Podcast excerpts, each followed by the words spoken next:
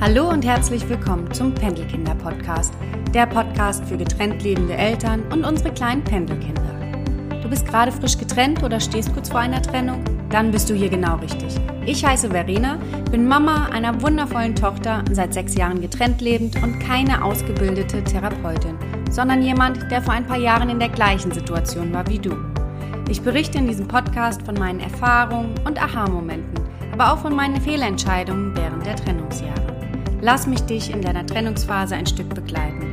Wie einer besten Freundin möchte ich dir mit Tipps und meinen Erfahrungen deinen persönlichen Trennungsweg erleichtern und friedvoller gestalten, damit auch du, deine Kinder und dein Ex-Partner die Chance habt, eine glückliche und zufriedene Nachtrennungsfamilie zu werden.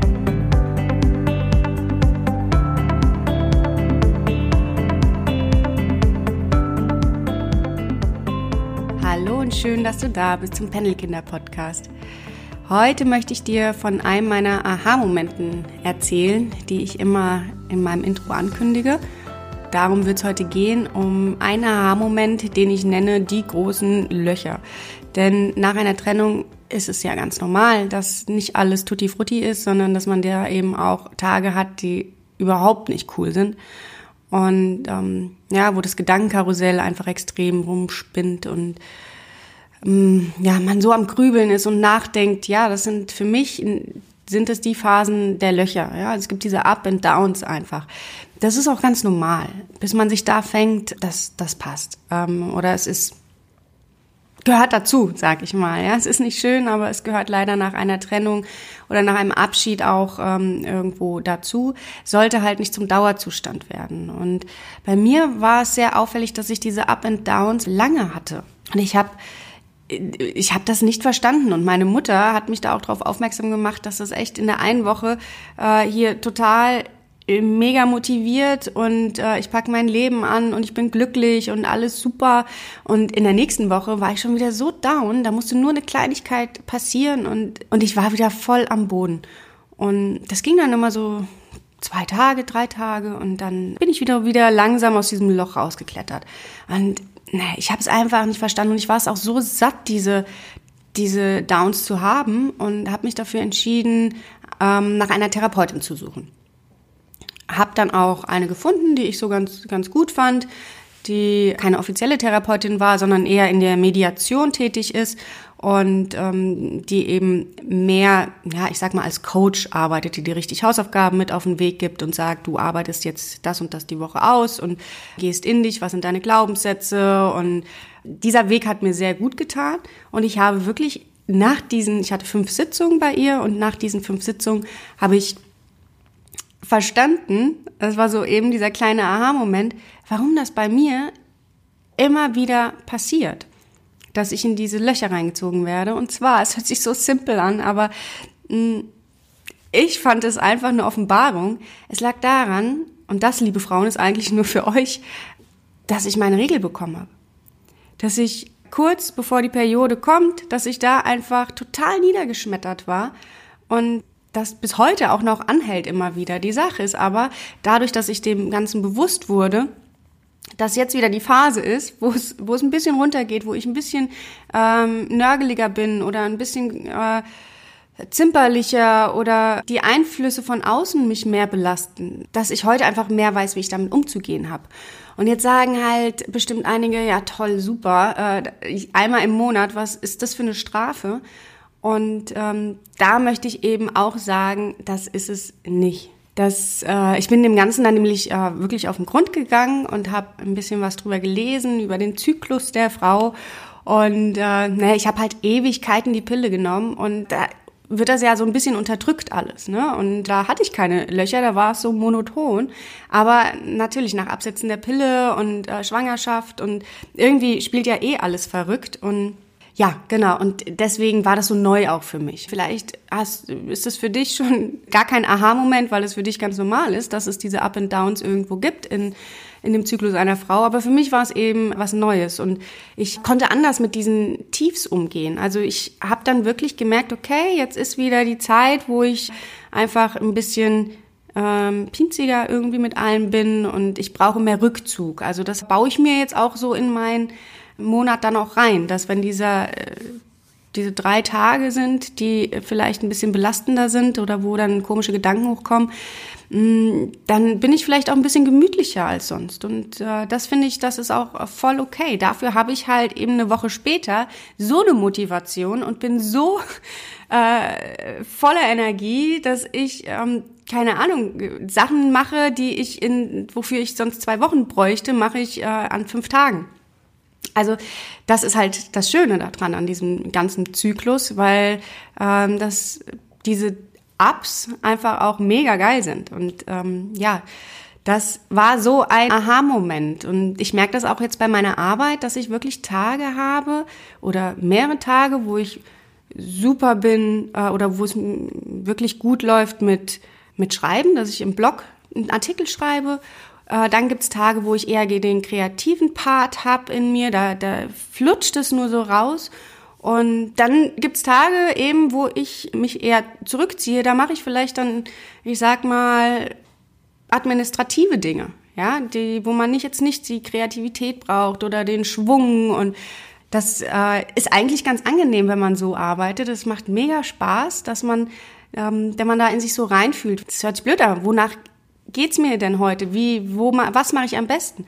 Natürlich ist das nicht so geil, wenn dann irgendwas auf dem Tisch liegt, was äh, du sollst kreativ sein und das flutscht halt gerade nicht. Fürs Private, wenn du das jetzt aufs Private siehst, kannst du ja auch sagen, hey, heute ist Rückzug angesagt. Ich gucke mit meinen Kindern vielleicht, äh, dass ich nachmittags irgendwie was Gemütliches mache. Oder ich, äh, was weiß ich, äh, guckst, dass die Kinder beschäftigt sind mit Baden, mit äh, dass, dass du denen irgendwie was aufbaust, mit dem so eine Höhle oder so, wo sie sich allein beschäftigen können und du hast die Zeit für dich, den Raum für dich. Dann gibt's aber eben Tage, wo du einfach Bock hast, irgendwie was zu machen und äh, holst, äh, nachmittags holst die Kinder ab und ihr geht nochmal ins Schwimmbad oder ihr äh, tuckelt über den Weihnachtsmarkt oder irgendwas, ja, äh, bist kreativ, bastelst was mit den Kindern. Auch da beobachte dich einfach mal, weil ja, wenn man wirklich das macht, wonach der Frau es jetzt gerade geht, umso intensiver und toller ist das dann ja auch, als wenn du was gegen deine momentane Gefühlslage irgendwie machst. Also ich hoffe, du verstehst, wie ich das meine. Ich merke zum Beispiel jetzt gerade, dass es wieder an der Zeit ist, so ein bisschen für Rückzug zu sorgen. Ähm, heute Morgen zum Beispiel war ich nicht ganz so relaxed, was unseren Start in den Tag betrifft. Da ist einfach die Gefühlslage ein bisschen anders. Ja, das ist, ich bin schneller gereizter und ja, es kann mir alles nicht zackig genug gehen und bin morgens mit meiner Tochter eigentlich relativ relaxed, so wie wir einen Tag starten. Aber ja, an so Tagen kann es halt nicht schnell genug gehen und zackig und oh, du willst jetzt noch Tipptoy? Nee, du sollst doch Zähne putzen und äh, ja, dann das ist, da bin ich ja nicht so so nice, sag ich mal. Ne? Und äh, ansonsten, ja gut, dann ist es so an anderen Tagen. Aber ja, das ein Hinweis von mir, ähm, dem Ganzen bei dir vielleicht auf den Grund zu gehen. Wie gesagt, am Anfang einer Trennung ist es auch ganz normal, dass diese Tiefs da sind. Sie sind super ätzend. Du fragst dich wirklich, warum muss das jetzt wieder sein? Dieses Nachdenken, es hat ja, es hat ja es hat ja keine Wirkung. Ne? Das ist, es bringt dich nicht weiter, das Nachgrübeln über Vergangenes, weil du kannst es nicht ändern. Hm, ach, genau, das wollte ich nämlich auch noch sagen, weil natürlich ist das Zusammentreffen mit deinem Ex dann auch schwieriger. Nimm dich bewusst einfach zurück, geh nicht auf irgendwelche Sachen ein, äh, die, die dich ärgern könnten oder versuch dich da äh, ihm gegenüber vielleicht nicht irgendwelche Spitzen zu machen. Ja, und andersrum, sollten die Männer eben auch, ähm, also die Väter dann auch verstehen, dass es so Tage bei uns Frauen gibt, wo wir nicht dann versuchen, die Situation so gut es geht hinzunehmen, sondern die, wir, wir stürzen dann auch mal in den Abgrund, ja, und sind dann einfach echt deprimierend, dass diese Kacke, dass wir das nicht hinbekommen haben, dass wir eine Trennung hinter uns haben, ähm, obwohl wir das uns auch so schön ausgemalt haben. Und da gibt's diese Megatiefs, ja, und deswegen nehmt das dann auch nicht zu ernst, wenn wir vielleicht dann doch irgendwie was sagen. Das sieht in zwei, drei Tagen auch schon wieder anders aus. Bei uns Frauen. ja. Gut, also ich möchte noch mal einmal abschließend sagen, sehe das nicht als äh, als Fluch, als äh, Leid, sondern mittlerweile sehe ich das eher als Segen, das Ganze, unseren Zyklus, weil wir einfach auch äh, dafür Momente haben, wo wir einfach viel, viel krasser sind. Und Berge erklimmen können und so stark fühlen, motiviert.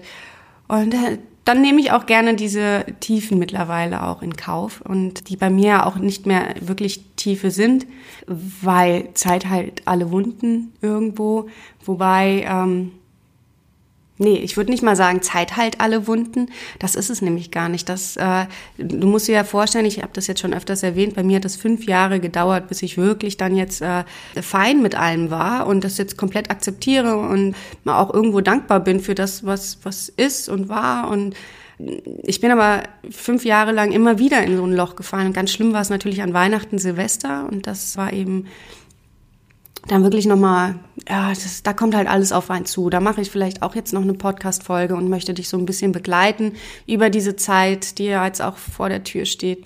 Aber da ist mir jetzt einfach aufgefallen, dass nicht die Zeit das Problem ist, sondern den Weg, den du gehst.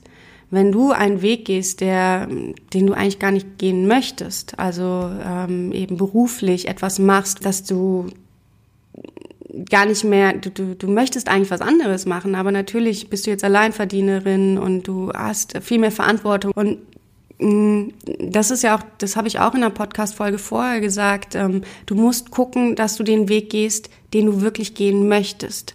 Er ist vielleicht jetzt ein bisschen schwerer als vorher, bevor deine Kinder da waren, aber ähm, nichtsdestotrotz musst du diesen Weg vielleicht ein bisschen anders jetzt gehen, aber schlag auf jeden Fall nicht einen komplett anderen Weg ein, nur weil du jetzt äh, alleinerziehend bist.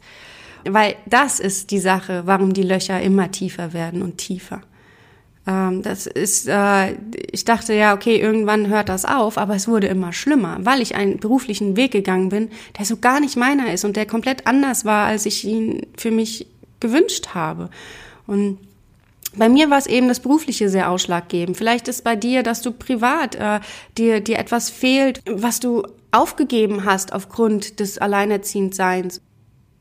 Den authentischsten Weg zu gehen, den du, den du jetzt gehen kannst. Also, oder komplett authentisch, ja. Also geh den Weg, wie du ihn gewählt hast. Er scheint vielleicht ein bisschen komplizierter, aber er macht dich viel, viel glücklicher. Und diese Löcher werden eben weniger dadurch. Und dann hört das auch irgendwann auf, weil du zufriedener mit deinem Leben bist. Ja. Das ist jetzt nochmal, äh, das, ja, gehört eigentlich zum Aha-Moment irgendwo dazu, den ich habe und den ich dir jetzt gerne mitgeben möchte. Für den Endspurt, den wir jetzt vor uns haben, wünsche ich dir schon mal ein wenig Ruhe. Ich hoffe, dass du die Ruhe schon ein bisschen bei dir einkehren lassen hast, dass du ein bisschen reflektierst, was so im letzten Jahr war, ähm, aber eben auch in die Zukunft schaust und guckst, was möchtest du eben fürs nächste Jahr gerne mit auf deiner Zielliste haben. Und äh, ja, der kleine Blick in die Zukunft, genau, dass der da ist. Aber allgemein einfach ein wenig Ruhe genießen, sich ein wenig um sich kümmern, ein schönes Bad machen, was Schönes kochen, diese gemütliche Zeit. Ich finde sie ja immer wahnsinnig gemütlich. Ich, ich liebe es, äh, die Vorweihnachtszeit. Ja, ich hoffe, du auch und kannst das ein Stück weit genießen, auch wenn jetzt doch irgendwie alles vielleicht ganz neu für dich ist. Alles Liebe wünsche ich dir. Bis bald, deine Verena.